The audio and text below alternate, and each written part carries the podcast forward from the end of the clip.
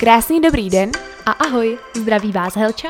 a Klára u našeho podcastu Vlastně jakoby fakt. Doufáme, že vás tahle epizoda bude bavit. A třeba se dozvíte i něco zajímavého.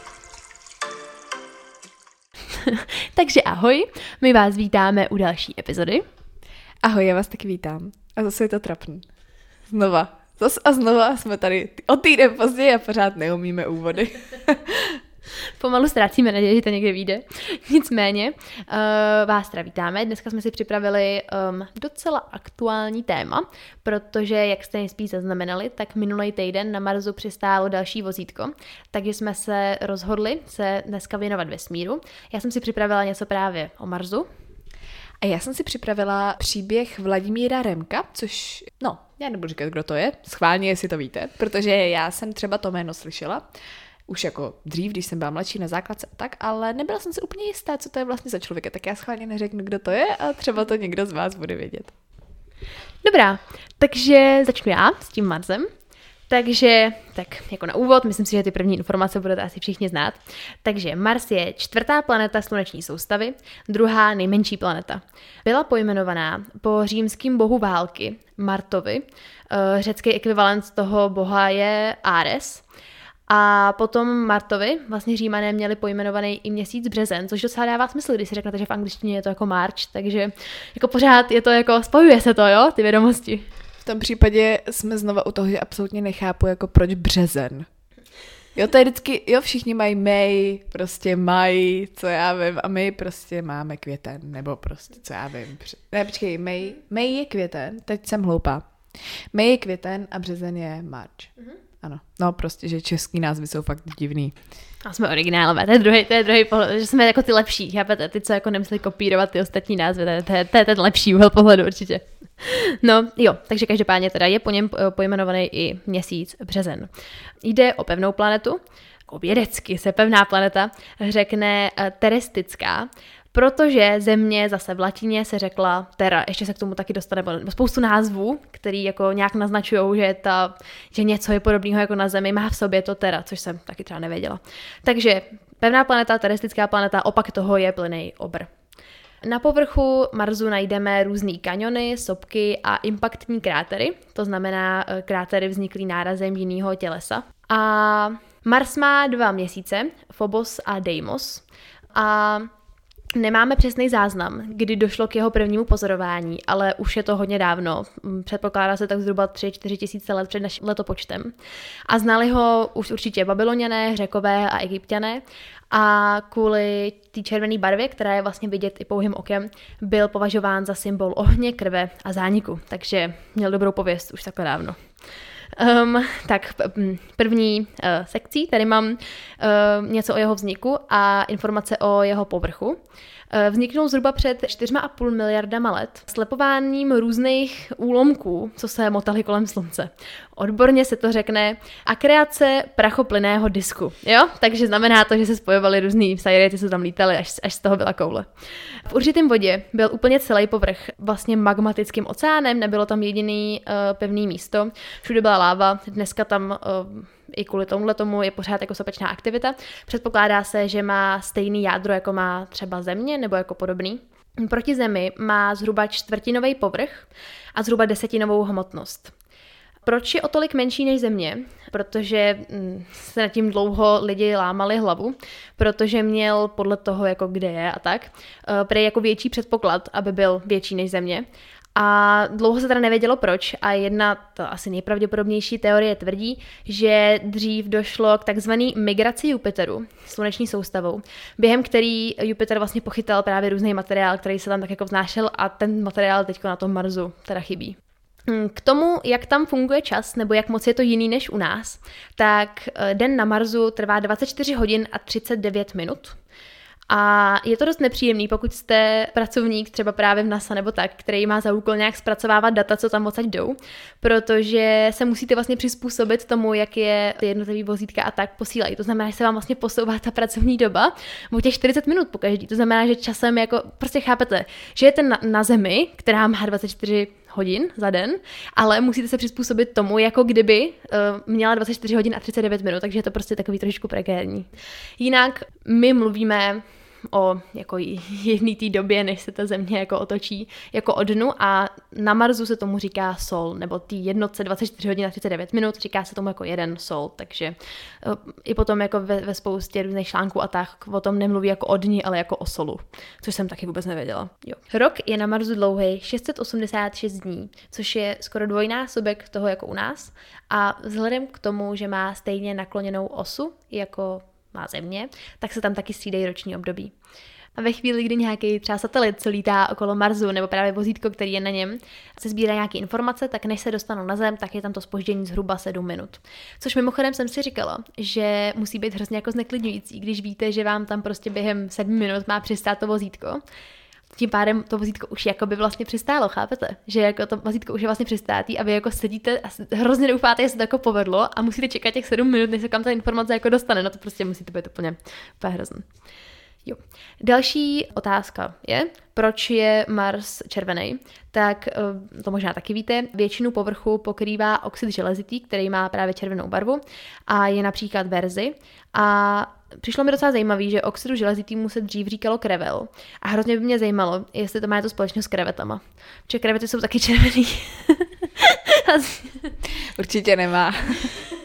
Jsem si tě skoro stoprocentně, nebo no, to zase nebudu říkat, jo. Ale myslím, že teda nemá.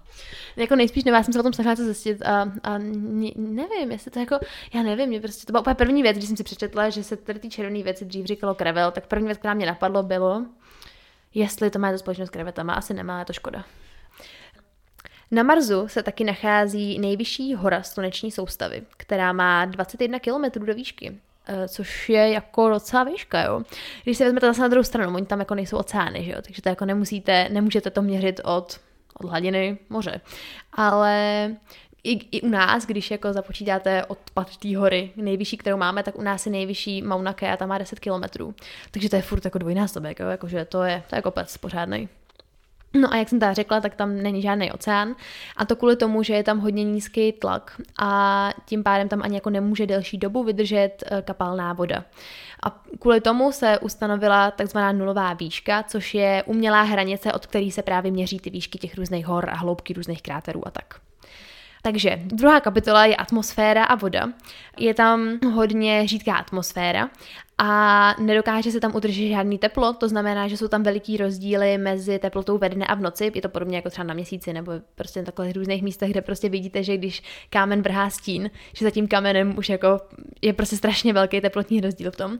Průměrná teplota na povrchu je minus 63 stupňů Celsia, což mě docela překvapilo. Já jsem jako myslela, že je to tam třeba podobný trošičku jako u nás. No já jsem si jako myslela, že to je méně než u nás, ale třeba já nevím, o 10 stupňů. Fakt jsem nečekala takový, takovou pálku, protože ještě když se vlastně říkalo, že bychom tam nějak jako odlítli, teď bychom tam bydleli, víte co, jeden čas jako vybavu hodně, že, že se o tom mluvilo, tak teda minus 63 normálně jako přes no, den a noc tam asi...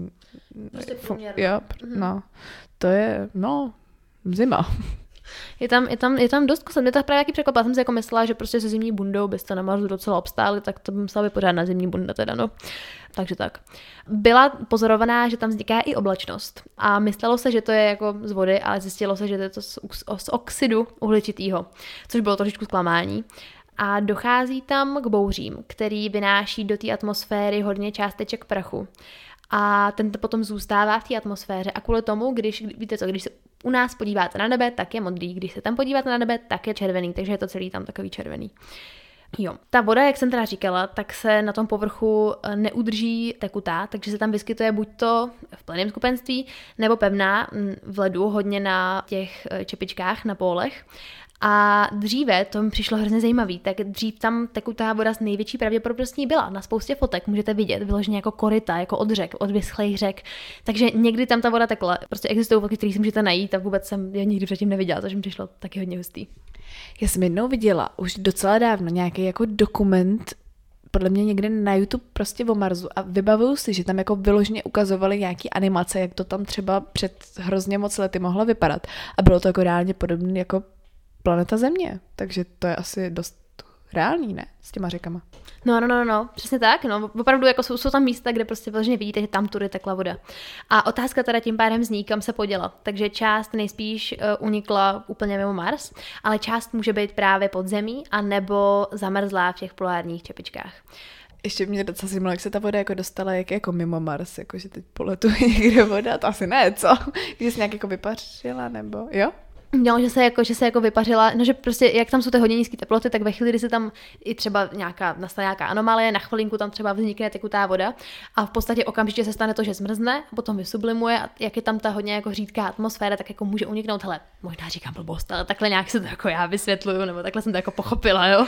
Tak se projevuje moje hloupost, protože v první chvíli jsem si úplně jako představila, víte co, jak, jak, tak, taková jako louže přijde, prostě zlí, letí někde ve vesmíru, no. Ne, prosím vás, tohle je hodně hloupá úvaha. Všem se omlouvám, všem inteligentním lidem. Ano, tak samozřejmě i to je možné. Hele, my jsme u toho nebyli, možná, že někde vesmíru poletěl louže, bylo by to, bylo by to vtipný. no, takže další věc, která by se musela překonat, kdybychom tam třeba chtěli jako letět, je, že je tam díky ty lepší atmosféře daleko vyšší úroveň radiace. Ta atmosféra vlastně méně chrání ten povrch. Eh, odpovídá to zhruba dvou a půl násobku té radiace, která se mě, naměřuje na ISS, ale dá se to jako zvládnout. Jenom je to jako další faktor, kterýmu bychom se museli nějak přizpůsobit. Eh, ještě trochu k těm měsícům, který má Mars, jsou to teda Phobos, neboli strach, a Deimos, neboli hrůza. Eh, podle římské mytologie jsou to dva synové toho Marsu, který mu jako pomáhají ve válce a já nevím, mně prostě přijde, že veškerý ty názvy jsou jako strašně negativní a prostě nechápu, co v té době měli proti Marsu, ale prostě strach a hrůza, já nevím, úplně mě to teda nějak nenaplňuje štěstím. No, Nicméně přišlo mi docela zajímavé, že se o nich psalo ve sci-fi literatuře a tak daleko dřív, než byly úplně objevený. A nejspíš to bylo kvůli tomu, že nějaký náhodný spisovatel jako usoudil, že když Země má jeden měsíc a Jupiter, který má ty měsíce daleko větší, takže ty byly jako pozorovaný dřív, jich má osm, tak si prostě řekl, no tak jeden na osm, no tak průměr je dva, takže Mars bude mít prostě dva. A napsal do své knížky, že má Mars dva měsíce. A ostatní spisovatel to oni tak jako chytli, takže třeba v Gulliverových cestách se taky můžete dočíst, že má Mars dva měsíce a v té době vůbec nikdo nevěděl, že je to pravda ale je to pravda, takže to mi přišlo docela zajímavý. Oba dva obíhají okolo Marsu v takzvané vázané rotaci, což je to samé, co dělá i náš měsíc, že se prostě otáčí okolo své osy stejně rychle, jako obíhá okolo uh, té planety. Tím pádem z povrchu té planety můžete pořád vidět jenom jednu stranu toho měsíce. Další věc, kterou mají společnou uh, s naším měsícem, je to, že nejspíš vznikly úplně stejně. A to s největší pravděpodobností tak, že nějaký uh, velký meteorit narazil do povrchu té planety a vyhodil velké množství právě toho bordelu do té oběžné dráhy okolo ní a to se postupně sformovalo do těch měsíců. A teďko se dostáváme k, k kapitole, která mi přijde úplně nejzajímavější a to je, jak teda bylo s tím životem na Marsu. Dřív se věřilo, že na povrchu jsou takový kanály, které se jako pozorovali, i jako pozorovali nezávislí lidi na sobě, který vypadal jako kdyby byly jako uměle vytvořen, ale zároveň jako už nějak jako nevznikaly nový, prostě furt tam jako bylo stejně, takže si lidi mysleli, že je to jako známka toho, že tam jako odumírá nějaká civilizace nebo něco takového. No ale hm, ke zklamání spousty lidí se postupně zjistilo, že to bylo všechno jenom jako nepřesnost těch tehdejších jako dalekohledů a nějaký oční klam, který tam vznikal nějakým lomem světla hele, nerozumím tomu, no každopádně spoustu lidí si ještě hodně dlouho myslela, že tam jako vyloženě, že je nějaká civilizace, která je schopná stavět kanály, nevím. Docela vtipná představa, že by tam žila nějaká civilizace, co staví kanály jenom. Žádný dom, nic, prostě kanály. je to tak, no, my, mysleli si to, no tak nicméně, dneska teda víme, že to tak není. Ví se ale, nebo s největší pravděpodobností, dříve na povrchu Marsu byla daleko hustší atmosféra a tím pádem tam dost možná byla právě ta kapalná voda, jak jsem říkala, že tam jsou ty koryta těch řek a je možný, že v té době tam právě vzniknul i život. Na druhou stranu bylo tohleto období ale jenom hodně dočasný, takže, jak jsem říkala, potom všechna ta voda buď to zmrzla, nebo se jako vypařila. A Mars je teď momentálně mimo obyvatelnou zónu Slunce. Obyvatelná zóna je vlastně taková vzdálenost od hvězdy, ve který eh, na tom povrchu není ani moc teplo, ani moc jako zima. A dneska je teda mimo, takže je dost nepravděpodobné, že by tam v dnešní době třeba vznikal nějaký život. Ale jsou i případy života, který je schopný přežít jako v hodně extrémních podmínkách. Například se dělal experiment na ISS, kde jsou schopní se jako nasimulovat stejné podmínky, jako by byly na tom Marsu. A vzali se tam nějaký houby, který žijou někde za polárním kruhem nebo něco takového. A Promiň, cože si tam vzali? Hou, holuby? Houby? Vzali si tam houbu. Jo, jo, jo. jo, nicméně, dobře, nebyly to holuby, byly to houby, co žijou za, za polárním kruhem. A po 18 měsících, co byly v těch samých podmínkách, které jsou na Marsu, Uh, jich 60% ještě stále žilo a 10% bylo odhodlaných se dále rozmnožovat, což jako odolná houba. Takže jako nikdy neříkej nikdy, je dost možný, že uh, na Marsu nějaký život ještě zbyl, pokud tam nějaký byl. Tím se teda dostáváme k lidský expanzi na Mars. Protože Mars je pro lidi jednoznačně nejobyvatelnější planeta sluneční soustavy, hned po Zemi samozřejmě. A motiv té cesty na Mars se už od 19. století objevil v hodně různých sci-fi knížkách. Prvním cílem by mohlo být doletět tam, což trvá zhruba 7 až 9 měsíců, záleží na tom, jakým způsobem se jako rozhodnete, že tam poletíte. A po nějaký době by se letělo zpátky. A nebo druhý scénář, který právě přišlo, že se hodně jako zvažoval, nebo že se o tom hodně mluvilo, že by se tam letělo a nějaká cesta zpátky by se moc neřešila, prostě rovnou by se tam jako postavila nějaká kolonie a ty lidi by tam jako byly. A já nevím, já bych asi nebyla úplně ochotná. jako nevím, věřím, že jsou takový lidi, kteří jako jsou tak moc nažený, že by jim to jako nevadilo, ale teda fuf, no přijde mi to docela hrozný. Každopádně jako ani jedno z toho není vůbec aktuální, takže vlastně nemá moc cenu to řešit. Každopádně jsou dvě možnosti, jak na tom Marsu dál žít, kdyby jsme se tady rozhodli tam vytvořit nějakou kolony. Ten první je, a to je ten momentálně pravděpodobnější, žít na nějakých uzavřených základnách, kde by se uměle jako vytvářela atmosféra. A ten druhý, Tomu se říká terraformace. Zase se dostáváme k tomu, že v tom slově je obsazen to tera, že je to jako podobný zemi. A Terraformace je teda proces, který by změnil podmínky na Marsu natolik, že by bylo možné žít a pohybovat se na něm úplně bez všech ochranných pomůcek.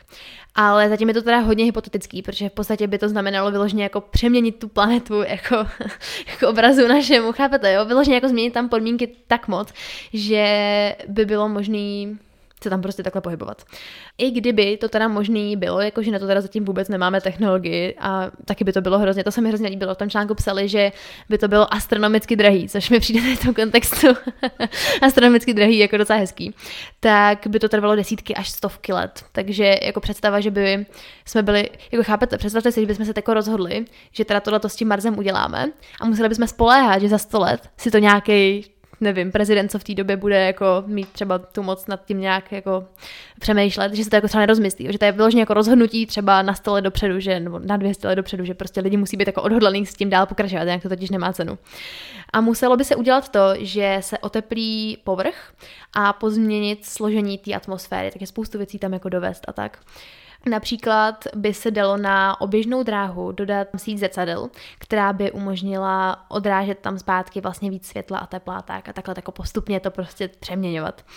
Taky se přemýšlelo, samozřejmě, hrozně je to, všechno je to jako, jako hypotetický, nikdy jako nikdo nedělal žádný kroky vůči tomu, o tom, že by se stejný proces té terraformace dal udělat na Venuši, kde je to ale daleko náročnější a muselo by se tam splnit uh, pět hlavních podmínek a to snížit teplotu o 450 stupňů Celsia, jo, je jako, no, odstranit většinu atmosféry, protože je v ní hodně oxidu uhličitýho, dodat tam hodně kyslíku a potom, to, tohle už mi přijde jako úplně, úplně zvláštní, uh, zkrátit cyklus dne, protože je tam jako výrazně delší než na Zemi a obnovit magnetický pole. A to už mi přijde vyloženě jak programovat nějakou hru.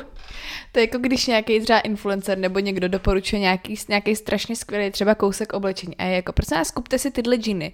Mě, mě jako hrozně hezky sedí, jenom jsem je teda zkrátila, trošku tady zapošila, přidala čtyři knoflíky, obarvila na jinou barvu a jsou suprový. Tak to je přesně ono, to je úplně debilní. Tak takhle nějak by, ano, takhle nějak by probíhalo přizpůsobování Venuše a Marsu, no. Jako je to všechno hodně, podle mě jako skoro nemožný, jako ani se o tom jako nikde nějak moc nemluví, prostě je to hodně taková až jako trošku možná naivní myšlenka.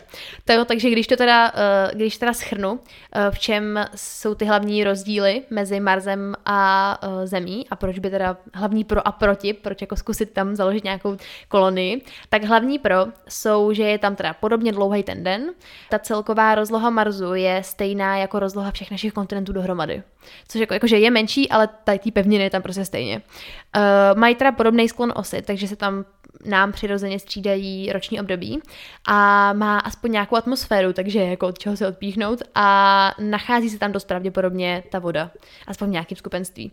A ty hlavní proti jsou, že je tam teda o dost chladnější než u nás, je tam jenom třetinová gravitace, což může být z dlouhodobého pohledu problém, protože oni ti nějak jako, myslím, že ti jako dost řídnou kosti, nějak psali, že když se jako na ISS díl než nějakou dobu, díl než třeba měsíc, takže za ten měsíc je dost možný, že ti třeba zřídnou kosti třeba o 1 nebo o 2%, což jako je dost, dost hodně, že s tím potom mají ty lidi jako problém, když se vrátí zpátky.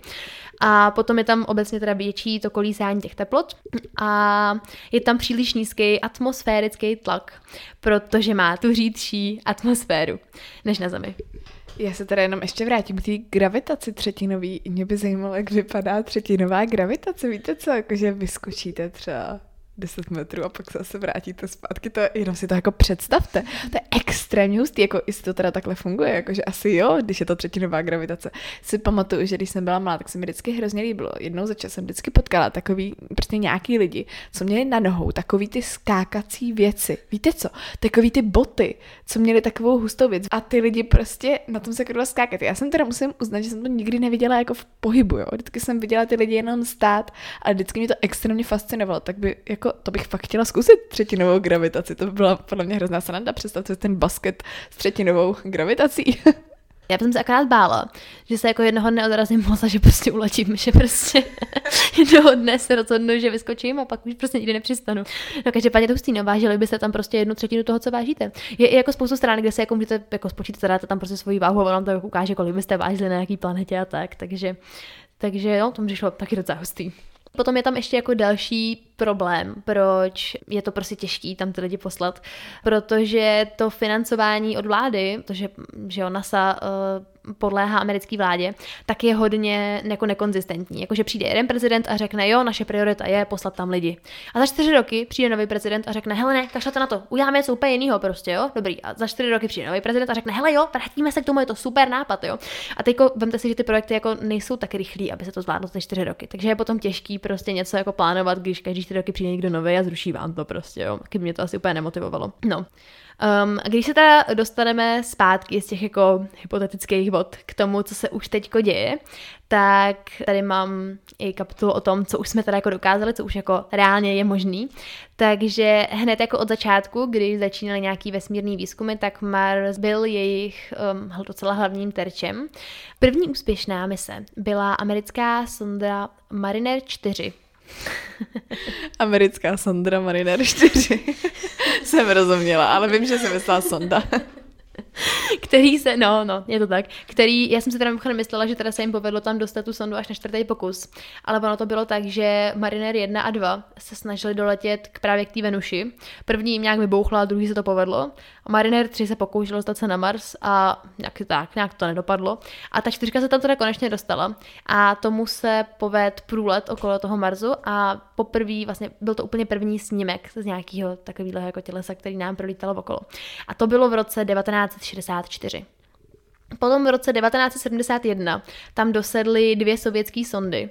To byl ale takový spíš jako symbolický úspěch, protože s oběma se ztratil kontakt jenom pár vteřin po tom, co tam jako dosedly. Takže jako někde tam ještě pořád sedí, ale už prostě bohužel. A potom taky v roce 1971 tam dolítla znova americká sonda, eh, tentokrát Mariner 9, a ta se dostala na oběžnou dráhu kolem Marsu a je to první těleso, který si nám povedlo dostat na oběžnou dráhu okolo čehokoliv prostě, takže to byl taky velký úspěch.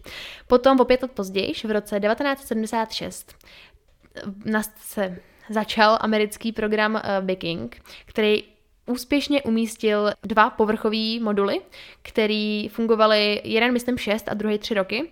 A ty tam teda prováděly nějaké měření a zase to bylo jako první naš nějaký zařízení, který se nám povedlo úspěšně dostat, bez toho by se prostě dosekalo na povrch cizí planety, takže to byl taky velký úspěch. Takže poprvé jsme něco dostali na povrch v roce 71 a poprvé jsme to tam dostali a fungovalo to a něco jsme tam naměřili v roce 76. Potom se teda, je tam velký skok v tom čase. V roce 2003 NASA vyslala na Mars dvě vozítka, a to Mars Exploration Rover Spirit a Mars Exploration Rover Opportunity. Eh, ten první vydržel dva měsíce a ujel skoro 8 kilometrů, což byl docela úspěch, respektive ta doba, kterou vydržel, moc úspěch nebyl, měl vydržet aspoň 3 měsíce a na druhou stranu měl ujet jenom 600 metrů, takže to, že ujel 8 kilometrů, byl jako byl velký úspěch. A ten druhý, tak ten jezdil do roku 2019, takže zase hrozně moc jako překonal to očekávání, taky měl jezdit zhruba jenom tři měsíce. A hlavní úspěch toho byl, že se jim podařilo ověřit, že v tom místě, kde dosedli, opravdu kdysi byla tekoucí voda. Takže to byla, to byla dobrá zpráva. A potom tady mám takový trošičku uh, neúplně family friendly fakt, protože uh, když se tam poprvé jako dosedlo opravdu vozítko, opravdu něco, s čím jsme jako byli schopni takhle komunikovat, tak to lidi tak moc zajímalo, že v roce 2004 ten zájem o tu stránku, která informovala o nejnovějších informacích tady o tom vozítku, uh, byla navštěvovanější než všechny pornostránky, prosím vás, jo. A to jako, to si fakt jako, jako velká popularita, jo. Dál se k tomu nebudu vyjadřovat, ale přišlo mi to zajímavý. Potom v roce 2006 se nám tam povedlo dostat sondu Orbiter, která eh, je do dneška na oběžné dráze a studuje tam hlavně počasí. A zajímavý je, že od roku 2021 zajišťuje spojení právě s tím nejnovějším vozítkem eh, Perseverance, který tam dosedl jenom před pár dnama. Potom dál v roce 2008 další nepohyblivá sonda, která přistála poblíž té severní polární čepičky. A tam měla schopnost, že uměla i hrabat do jednoho metru, takže hrabala a objevila tam led, což je zase taky velký úspěch, že tam ta voda jako, že se to prostě potvrzuje to ty naše jako hypotézy, které jsme měli. V roce 2011 proběhnul další ruský fail, který tam chtěli poslat nějaký taky své jako vozítko na jeden z těch měsíců, na ten Phobos, ale zůstali na oběžné dráze země a pak spadli. Takže to se úplně nepovedlo. A prosím vás, to byly jediný jako dva ruský pokusy. Ten první tam doletěl a za pár vteřin bohužel. a ten druhý tam potom, ten se uškvařil ještě než vůbec jako opustil zemi, no. Trošku blbý, no. Každopádně potom roce 2012 tam dosedlo druhý americký vozítko s názvem Curiosity. A to je taková vlastně pojízdná laboratoř, přímo jako, Curiosity je přímo jako název jenom toho vozítka, ale celý ten projekt se v překladu jmenuje Marzovská vědecká laboratoř. A jejím hlavním cílem je hledání stop života. A tady k tomu vozítku Curiosity mám tip. Eh, na YouTube natáčí takový chlápek, jmenuje se Mark Rober, dost možná o něm některý z vás znají, protože je to jeden z nej, největších YouTube kanálů dneska. A je to bývalý zaměstnanec NASA, který se právě podílel na vývoji tady toho vozítka. A přímo na jeho kanále je několik videí, kde jako mluví o NASA a přímo o vývoji tady toho vozítka. Je to jako hrozně zajímavý, protože on to jako fakt umí podat tak, že vás to jako neznudí. A dělá i spoustu jiných projektů, takže rozhodně doporučuji se kouknout. No a teda už úplně poslední věc, kterou zmíním, je ten nejnovější příspěvek do té marzovské rodinky, která tam teď je. O tom jste už je slyšeli, přistál tam 18. února 2021, takže teď je to přesně týden. Jmenuje se Perseverance, což je český vytrvalost. A je hodně podobný tomu vozítku Curiosity a má na sobě sedm přístrojů na zkoumání té oblasti, kde přímo přistál a plus 23 kamer a dva mikrofony. Takže už se jako povedlo, už jsem ty data jako došly, takže jsme si nedávno měli možnost poslechnout úplně první nahrávky zvuku z Marsu. Doprovází ho a tom přijde taky docela hustý. Takový jako malý vrtulník, takový malý dron, což je první letající stroj na jiné planetě a má mu pomoct jakoby hledat místa, kam má smysl jezdit, protože ten pohyb toho dronu je jakoby jednodušší než pohyb toho samotného vozítka, takže vždycky tak jako se rozletí okolo a řekne mu, kam má jako dál jet. Tím, že taky mi to přijde úplně jako takový trošku stresující, když se vezmete, že oni teda už zhruba těch 7 minut potom, než tam dosedlo to vozítko, věděli, že teda se to přistání povedlo, že to vozítko funguje. Ale to, jestli funguje ten dron, se dozvěděli až 4 dny po tom přistání, což taky muselo být jako docela stres. A ten první let tohohle dronu by měl proběhnout za zhruba 60 dní a dokáže lítat denně jenom asi dvě až tři minuty, ale na proskoumání nějakého okolí toho vozítka to docela stačí. A stejně jako ostatní vybavení tam se dobí solárně, protože taky jak jinak, že jo. A částečně se teda napojuje přímo na to vozítko. Jak jsem říkala, tak to Perseverance komunikuje přes ten satelity, který jsou na té oběžné dráze a ne přímo jakoby se zemí, ale takhle přes toho prostředníka. No a tím bych teda zakončila povídání o Marsu a předávám ti slovo.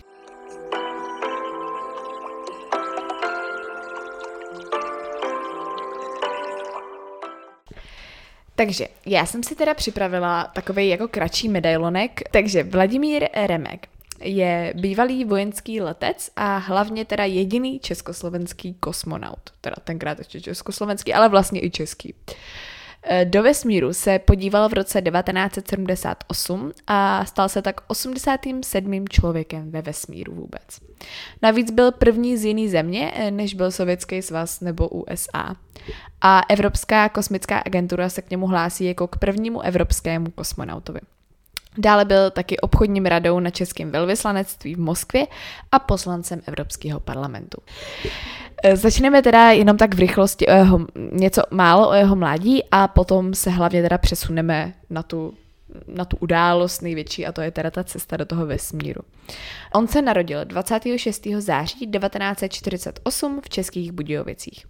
Jeho rodina se hodně stěhovala, protože jeho otec byl pilot. Eh, v dětství chodil dva roky do klubu mladých astronomů při hvězdárně na Kraví hoře. já prostě, já nevím proč, ale první dvě věty mi prostě rozesmály, přitom jsem si to sama psala, takže by mě to vlastně nemělo překvapit. No nic nevadí.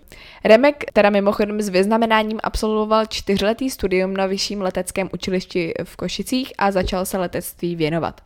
V roce 1972 začal se studiem na Vojenské letecké akademii Jurie Aleksejeviče Gagarina v Moninu, což se nachází v blízkosti Moskvy. Co je? Zase se směje. V Moninu se teďko vyrábí ty syrupy. Dřív se tam otevřeli ve vesmíru, dneska vyrábí syrupy do kafe. Ty to nevím, myslím si, že to je Monin, jakože... Um, za dobu studia, což byly teda čtyři roky, uh, měl na vysvědčení jenom jednou jednu čtyřku, což ještě ke všemu na naše známky, v převodu na naše známky, jak je používáme my, je to dvojka. Jo, takže, no, špert. Eh, v roce 1976 po dokončení studia začal teda výběr kandidátů na ten kosmický let. Tak a teďko teda už k tomu letu. Eh, z pilotů vojenského letectva bylo na základě pravidelných každoročních prohlídek vybráno 24 kandidátů, včetně Remka. Kandidáti museli samozřejmě zvládat práci pod nějakým časovým tlakem a i při zátěži. A dokonce jim dělali i testy jejich orgánů rovnováhy. Mimochodem teda Remek měl nadváhu a kvůli tomu letu musel chodit 12 kilo. V červnu 1977 byla sestavená posádka pro ten budoucí československo-sovětský let.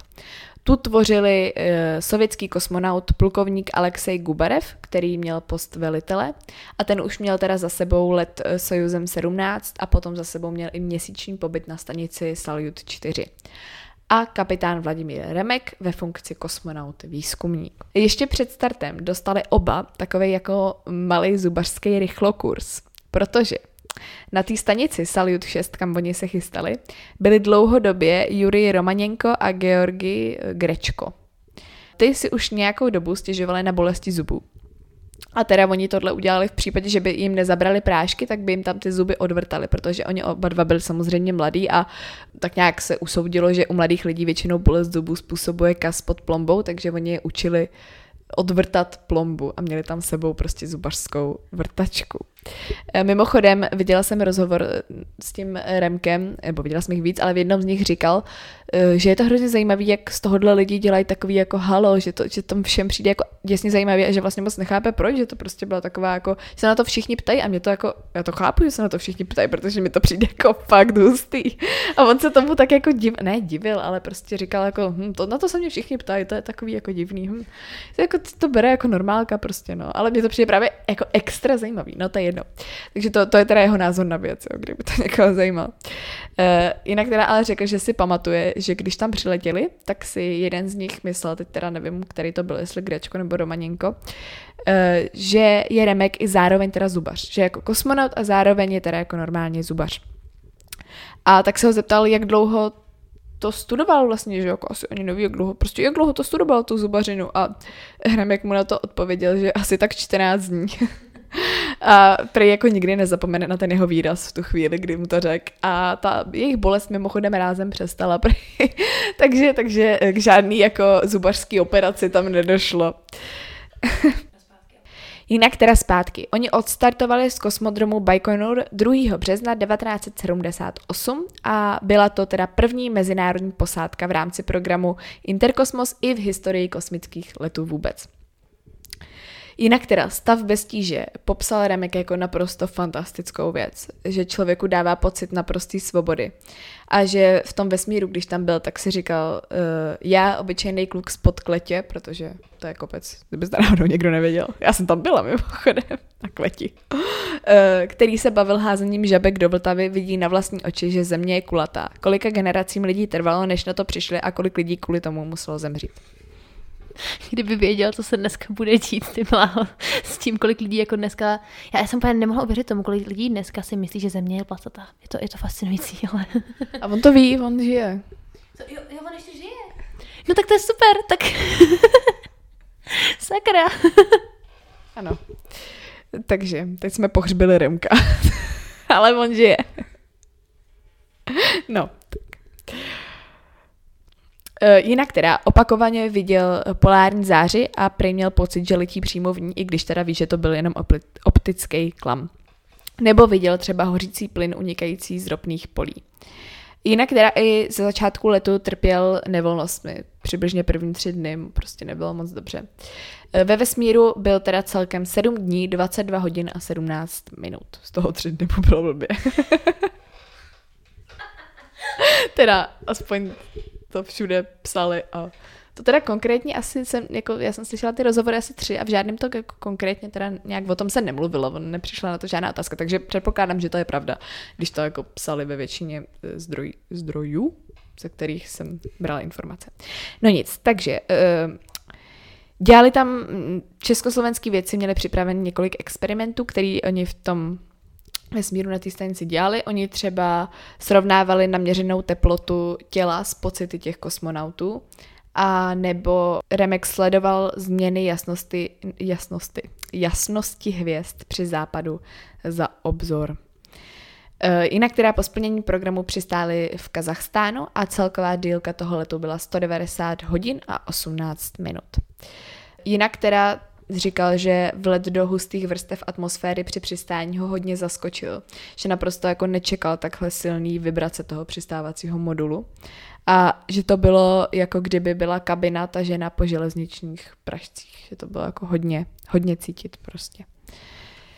Jinak e, po přistání bylo nutné se nějakou dobu adaptovat zpátky na tu gravitaci a jedním z jeho nejmilejších suvenýrů uh, jsou náramkový sovětský hodinky uh, mechanický Strela. Uh, měl sebou i figurku Švejka uh, v tom vesmíru, chtěl si ji přivést zpátky, ale věnoval ji právě Ru, Ru, ne Ru, Juriovi Romaněnkovi, který byl velkým fanouškem právě a milovníkem, fanouškem, já si byl slovo, milovníkem Švejka a tak on mu ho v tom vesmíru nechal. Jinak teda měl i nějakou vlněnou čepici prej. Ale jeho manželka řekla, že je jako uh, za prostě, že je zapocená, špinavá, prostě hnusná a hodila mu ji do pračky. a ta čapka to prej jako trošku nezvládla a hrozně se smrskla, takže už si asi na hlavu nikdy nedá. Takže jako sám teda řekl, že je to tak možná na panenku nebo pro nějaký hodně malý dítě.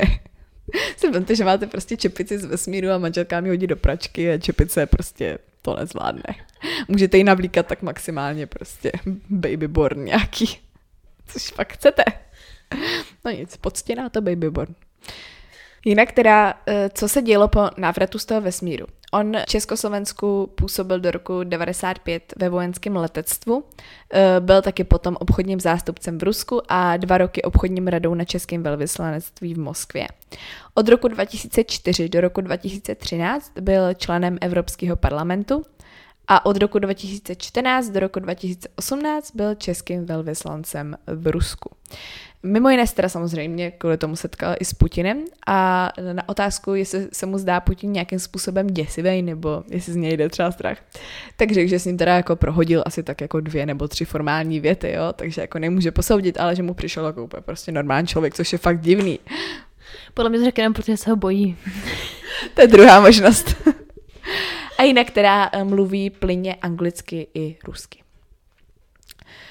Co se týče jeho ocenění, tak má teďko, teď přijde taková jako, no, jeho ocenění. Sovětský titul, hrdina Sovětského svazu s Leninovým řádem.